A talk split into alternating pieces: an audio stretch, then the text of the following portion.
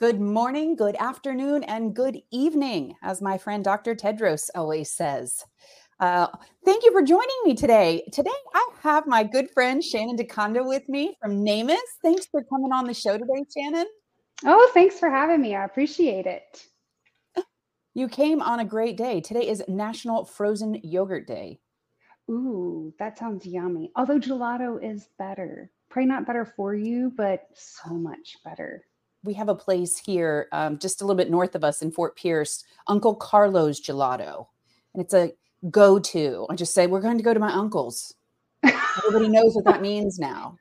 Well, I'll come sit in your cozy office in that comfy looking chair, and then we'll go to the uncle's house. I perfect, perfect. I'm on my way. So um, I have to full disclosure. I'm convalescing. I had surgery on Friday, and my husband did my hair this morning. So I'm going to just leave it at that. So, first of all, it looks great. I'm going to say I am no excuses. I was just lazy. You look great, though. Please. I want that. I got the whole like hair clip going on. It was nice. just easy day. I never learned how to do that. All right. That's not what they came here to hear today. They came to hear about the E&M guidelines. Yay! I'm so excited. Absolutely. So, so what's uh, this on? season on the show, um, we're kind of just decoding different parts of the CPT book. Mm-hmm. So uh, last week, Dr. CJ Wolf came on and we talked about all the resources that are really in the CPT book the anatomy, the terminology, the instructions that nobody ever reads. Um, and it was a great foundation and a great way to lead into the E&M guidelines that have changed so much over the last few years. Yes, they have. And if it wasn't for NAMAS, I don't know that I would have been able to understand them as clearly. You were one of the forerunners to come out with education tools and promoting information. Um, and so I thought maybe we could chat about some of the the the pinnacle parts of the guidelines there that um, you know are, are very helpful to those coders out there. Absolutely. So i think first of all one of the things is why the guidelines changed right?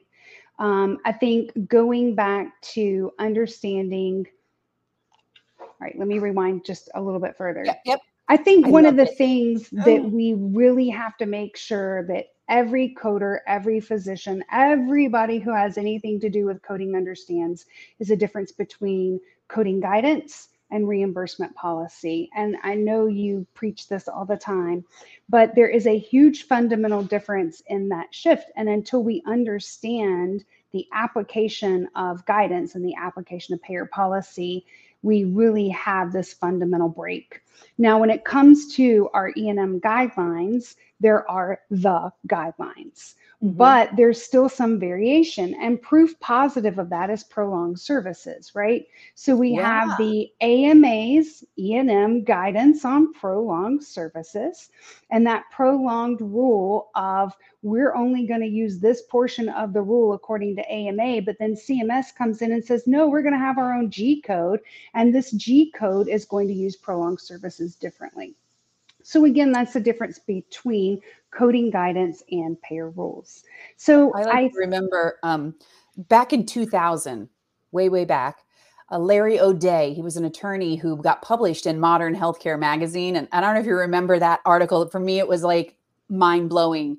He had the, the 12 iron rules of Medicare. And two of those rules were just because it has a code doesn't mean you're going to get paid. And just mm-hmm. because you got paid doesn't mean you get to keep the money. And that to me is what defines payer guidance or coding guidance versus payer policy. Absolutely. And I, I think in thinking of that paradigm, Mm-hmm. and thinking of this has nothing to do with what you asked me by the way um, okay. and, and thinking of E&M cutting edge and everything, I'm kind of matriculating to the G2211 and everything that's going on with this code and how it's in our E&M section right now.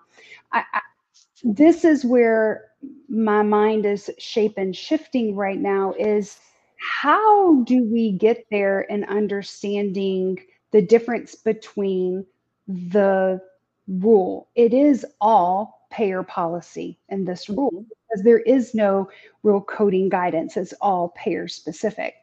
But one of the things I'm going to tell you that has completely been a trip up for me on this rule is we created a reference card on it.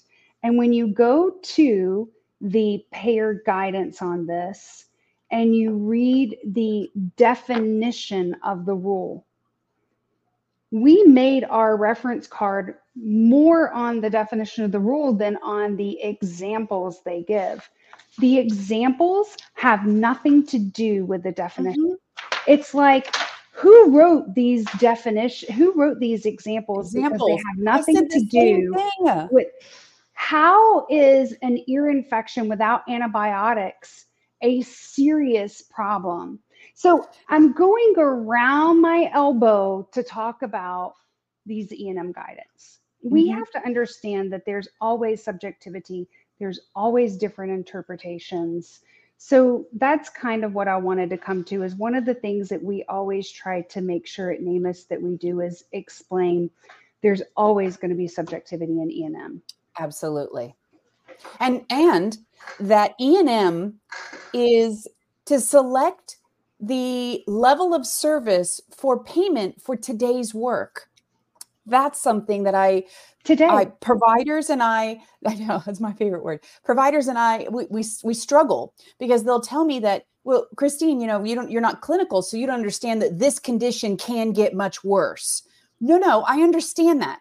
I'm simply trying to see how bad was it today that required this level of service today to get paid. Not that, you know, it's um, I'm not minimizing the patient's condition, but frankly, if they're doing a great job and they're doing the work and they're putting it into it, and the only thing that you have to say is thumbs up today, what is that worth today?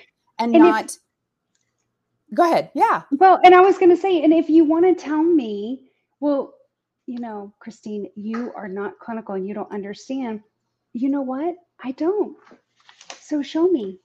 And if you show me that third column of the MDM is called the risk of patient management. So when you document that on that note, miracles happen. And suddenly we can count it towards the third column of the medical decision making. So you're absolutely right. So Sona Patel told me one time, Shannon, um, when you get to that moment, that the best way to get a good outcome is to say, okay, walk me through it. Because it's not here in documentation. And, and this is what I'm basing my, my level on, but walk me through it so I can give you some feedback on opportunities to make that document powerful. Right. And I think it's fair to say that 50 to 60% of encounters, in my personal opinion, are underdocumented. They're not overcoded. I think most of the time that a physician is in their head, they're documenting after the encounter, after mm-hmm. the after after everything's occurred, and they're not documenting what they should be to really show that information about the patient. And that's why the risk of patient management doesn't come through. The today about Right. that patient isn't as, paramount as it should be in the documentation. Um, and I've said I- a thousand, Go ahead. I was just going to say, I've said a thousand times they view it as the homework of the encounter. And instead, if we recognize it's an extension of patient care, then maybe, just maybe, we would get it as well as we get patient care. I I have a, a lot of providers that struggle, and that's I think that's a good word.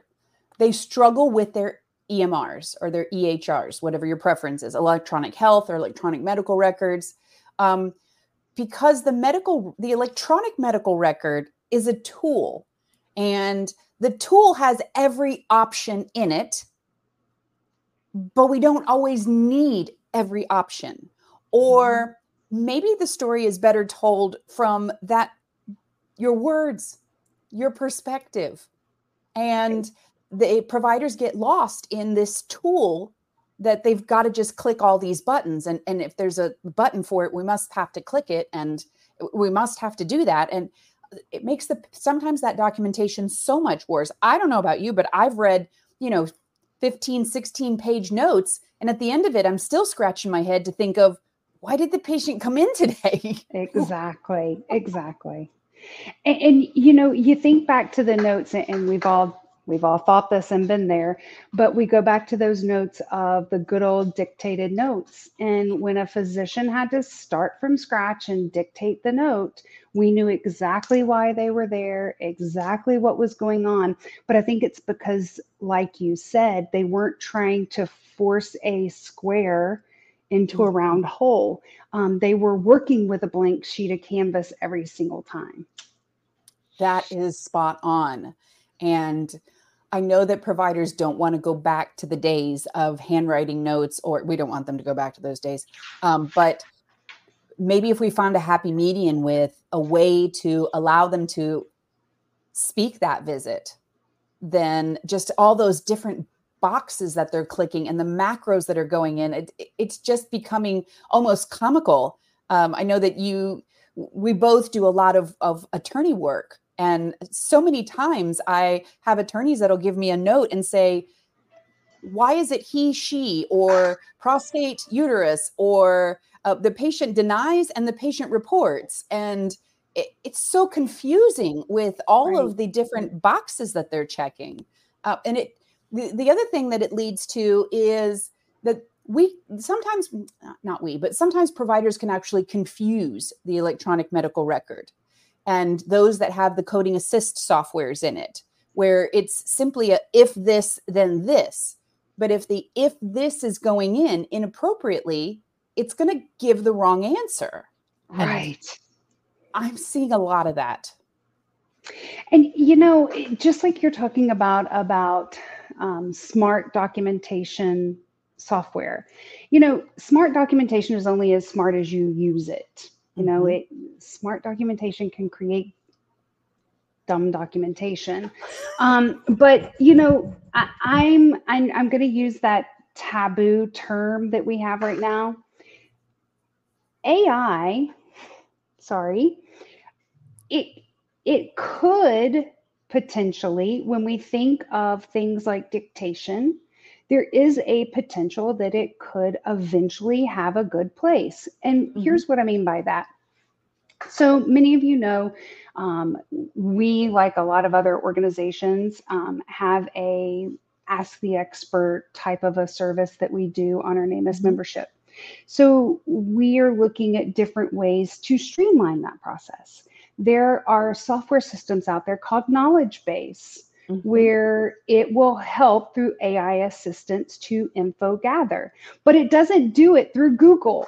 You feed it information. So right. like we take our E&M auditing manual and we upload it. We take the CMS claims processing manual and we upload it. We input good data, not Google data. And then it gives us this is what we think the answer is now you modify if we had that type of technology in an EMR, it's possible that AI could work with the dictation of a physician. Absolutely. It is possible. Now, that's a good way, like you said. Well, maybe they don't want to go back to dictating or handwriting. Well, wait a minute. Maybe dictating isn't a bad idea if it were integrated with the new tools of AI. I think that could be a good space to go into in the future of looking at E&M. And especially thinking of where you wanted me to go at the beginning of this segment, which is where the new E&M guidelines are. You know, it is based on show us the complexity of the patient today.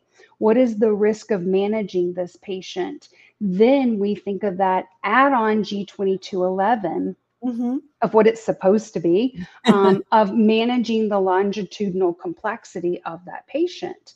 And when you think of that all culminating together, you could really do it so much better by sitting here and talking and interacting. Then, if you took it and had this magic little microphone that could sit in the room and do oh, it yes. while you're interacting with the patient and all created through AI to create a note, And that's where I think we could go with healthcare that would be amazing. I and I agree with you. I think that when we hear AI, most of us think of Chat GPT. Yes. We're not talking about that. That's a fun thing to play with every once in a while if you want to create a funky email or a post on your Facebook. But um, when we talk about AI, we're really talking about inputting that good information into the software systems there. But it's got to come from, like you said, Shannon, it's got to come from the knowledge base. Instead yes. of having programmers, we need programmers paired with CDI specialists. Mm-hmm. We need programmers paired with coding specialists.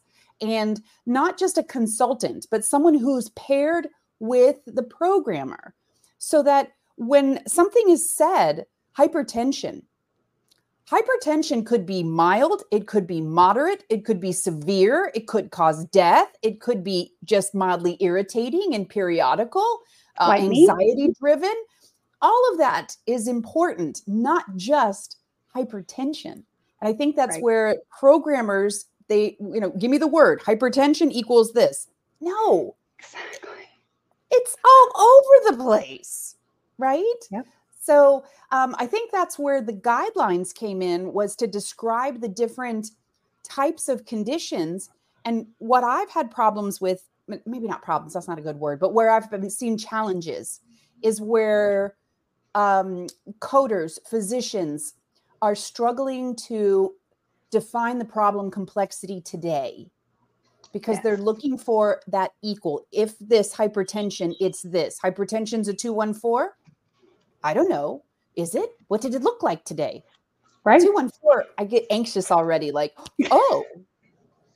don't get anxious. Moderate equals average. It's okay.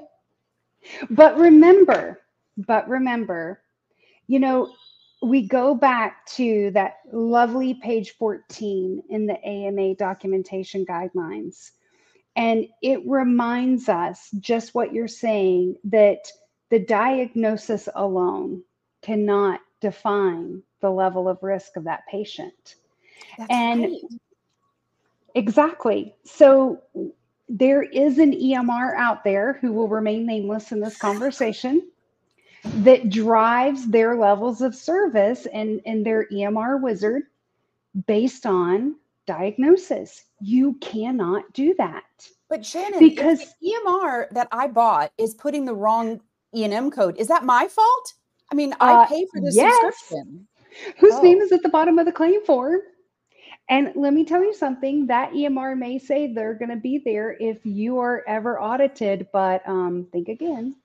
But on page 14, it clearly reminds us that that diagnosis it cannot be the driving factor so again, we have to make sure that what Christina's saying, it is how the actual status, the acuity, the chronicity, yes, it is really a word, chronicity of that patient on that day. That is what drives the complexity of the patient. That, along with the risk of managing that patient, those two together are what drive our level of service. Absolutely. And, and I think that that's really important for um, for everyone to understand that, that you're not going to find that easy solution of this visit equals this. It's really going to come down to that chronicity, the problem complexity. What mm-hmm. did you have to to evaluate today to get to that point? What are the facts?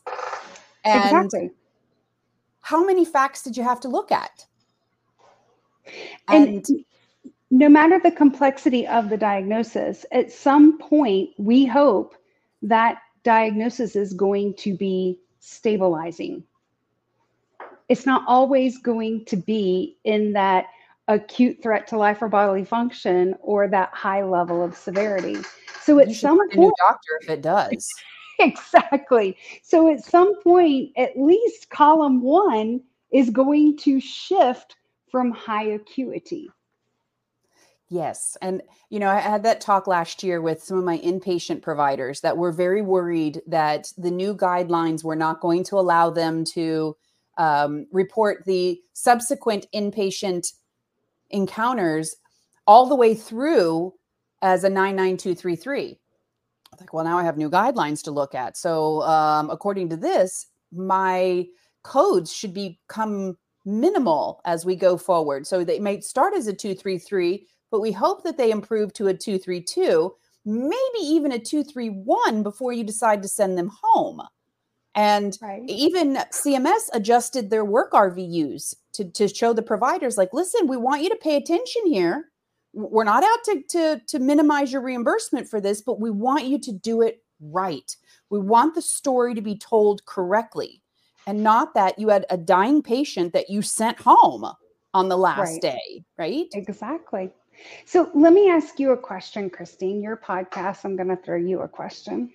Okay. Um, and by the way, before I throw it at you, I'm going to tell you there is no this is right or this is wrong answer. It's completely an opinion based question um, because the guidelines are great. When we have an E&M, and we have a patient that has inherent complexity because let's use the example of patient comes in with fracture and they have diabetes. We mm. have inherent complexity because of the diabetes. Um, we have longitudinal care. You get where i'm going with this. Uh-huh. longitudinal uh-huh. care for that diabetes.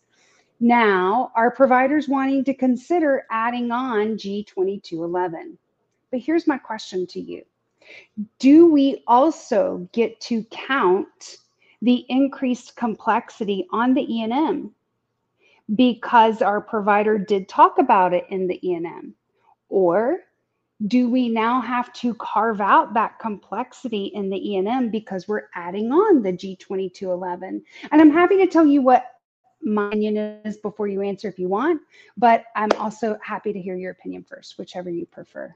Well, my knee jerk is what's the specialty that's that's doing this first. Uh, I I think that not to isolate any particular specialties specialties, but if it's my primary care that is also reviewing that fracture and monitoring my diabetes, which may be doing this because I might have had steroids, nonsteroidal infl- uh, anti-inflammatories. I might have a course of antibiotics.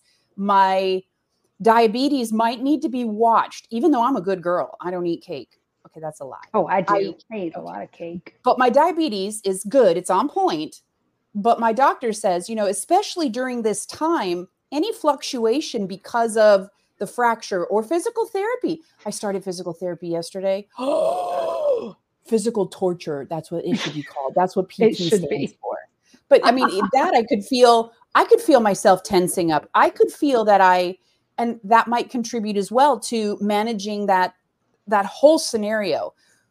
For that i might i might expect to see you know please call the office if you experience anything like shortness of breath excessive sweating increased thirst or your blood sugars go up or the ortho changes meds or or or or return to the office call the office make an appointment. That to me shows that longitudinal intention that they are wanting to make sure that that they are the, the provider on record that takes care of this in that. Flip the story. If it's the ortho then again what did the ortho tell me? How bad is this injury? What is the prognosis? Am i going to be there six months a year? Am i going to be there six weeks? I mean there's so many factors. Like you said it's so subjective that well, but what I'm saying is, do you have, is it double dipping to include that complexity in the E&M and build a G2211? In, you see what I'm saying? I see what you're saying. Because in my opinion, we're not allowed to ever double dip. Right. Oh, exactly. Now, there's nothing in the guidelines that says that's double dipping, by the way. But where have we ever ever been able to get away with double dipping. So, right. no, in my opinion, that's every bit of double dipping. We need more guidance. CMS, yes. if you're listening to this little podcast, please, we need more guidance um, from a compliance perspective. I mean, totally, I'm panicking yes. because do I do I encourage the use? Do I not? From a revenue cycle perspective, do I encourage the use? Do I not?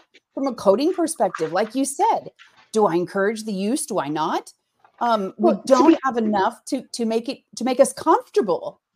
With to be honest with you with a cut in reimbursement though you can't you you can't afford to not use it you know um and i will i will say that in looking at the code structure we were already if you were a good coder a good documenter as a physician you were already being reimbursed for that already Mhm. and it does say in the code description, it is the inherent work of the E&M.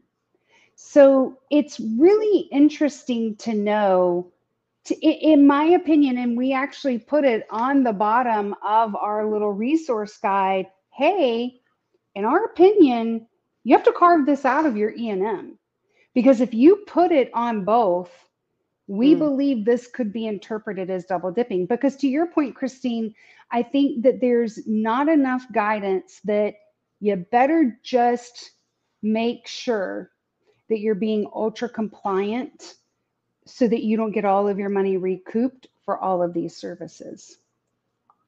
Absolutely. Going into the unknown. and and that is the the biggest heartbreak is when we have to work with providers that are now forced forced to have to pay back those monies and and sometimes it's years later i don't i don't know how NAMAS is doing right now but i'm, I'm overwhelmed with audits during covid for for dates of service during covid most of them are medicaid audits where medicaid is clawing back money during uh, covid and some of the things I'm seeing, like it, this was years ago now. That money was hard to get to begin with because of quarantine, because of of the circumstances, and now they're having to do overpayments because Right. uh, something wasn't clear during that transition period. And I'm having almost like PTSD as we see G22 of yeah, it's uh, you know like I I'm fearful for what it's going to look like three years from now. Right. I agree. How's it going to affect our budget neutrality? Like, if we keep going like this, how how do providers keep their doors open? Hmm. So, well, I- I just did an analysis of of a practice E and M visits with the the conversion factor and the sequestration and the PAYGO and very similar to what you taught me at the NAMAS conference in December. And my providers were absolutely just devastated by that news. And Yeah. And Mhm. I should have shared with um, you guys before our session today. I have a spreadsheet where you can just punch in your numbers. It's a very crude spreadsheet, and I can I can send that over to Alexis. But it's a very crude spreadsheet. You can punch in your numbers, but if you see six thousand patients a year, you're going to lose just on E and M around six around twenty two thousand dollars this year. Plus, you lost about ten last year. So over two years, you're going to lose around thirty-five thousand dollars just in E and M. I don't understand how we can keep going. the the lease the leases on buildings continue to climb astronomically our utilities the minimum wage has gone up of course we Yes. needed some change there as well but the overall cost of of doing business the business of medicine is is going to become challenging Yes. And I think that's where um, we really have to change the model. Um, I think we have to, I know they're going to come out with um, new telehealth codes. I really think we have to start pushing patients to telehealth. I also think I, I'm really frustrated hearing physician practices say chronic care management is just too much. Suck it up, I Buttercup. agree with you We've got to learn. We've got to learn how to integrate chronic care management, uh, priority, a principal. I always want to call it priority care management, principal care management, transitional care management. And let me tell you something. I want to give a hats off. I know we're we're close on time, but I want to give a hats off to my personal nurse practitioner. Um, I had my gallbladder out back in November, Yeah. and I am an auditor. I'm sitting there, you know, one day, and she's like, "Hey," she texts me, and she's like, "We need to schedule a uh, hospital follow up visit," and I'm like, "You're my nurse practitioner. You're my like G- PCP," and she's like, "Exactly, transitional care, baby," and I'm like. Oh, so here's the thing. Everybody who says all of these PCP, uh, TC, CCM, TCM are too hard, it's patient education. Absolutely. We need to educate the patient. If you go into the hospital, you need to let your PCP know. You need to call your PCP and schedule an appointment. Had I known, we're not educating patients the right way. So, I mean, it's it's all in how we get the education flowing to make sure that Absolutely. even the patients know. and that's going to make a difference when you change the the perspective of it so that the patients are eager to have this that's going to be the difference uh, we at sterling global solutions we have a wonderful ccm handbook for those that are Ooh. actually part of the team that care team so what is ccm what are the requirements of ccm what are the top 10 chronic conditions? What are the activities of ccm that make a difference right? Not don't call somebody once a month and just say how you doing? Provide some great feedback provide some great tools based on that plan of care to make a difference in that condition. And like And you said conditions should get better over time.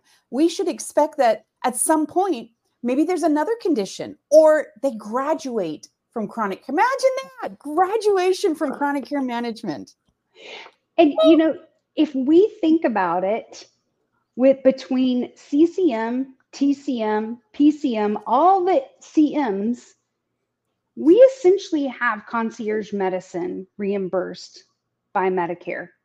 If we, physician practices, I'm not a we, Mhm. but I'm almost a we, if we would implement it. And Right. like you said, it just takes some good patient education because they will be on board. Absolutely. Absolutely. Shannon, I can't thank you enough for coming on the show today. I think that we made a huge difference. Um, please remember to reach out to Shannon DeConda at NAMAS. Um, look at the tools. You've got a couple of boot camps coming up too for E&M auditing um, Sure and for general auditing. And you have some certifications that are just top of the line, guys. Please make sure that you're reaching out. Grab the G2211 um, resource card that NAMAS has available for free. If you just go to namas.co, you're going to see that great resource card available for you. Grab that. It's a must have, especially in this new evolving era we have. All right. Thanks well, for then, having me on, Christine. thank you so much, Shannon. And I'll see you next time. Thanks for watching.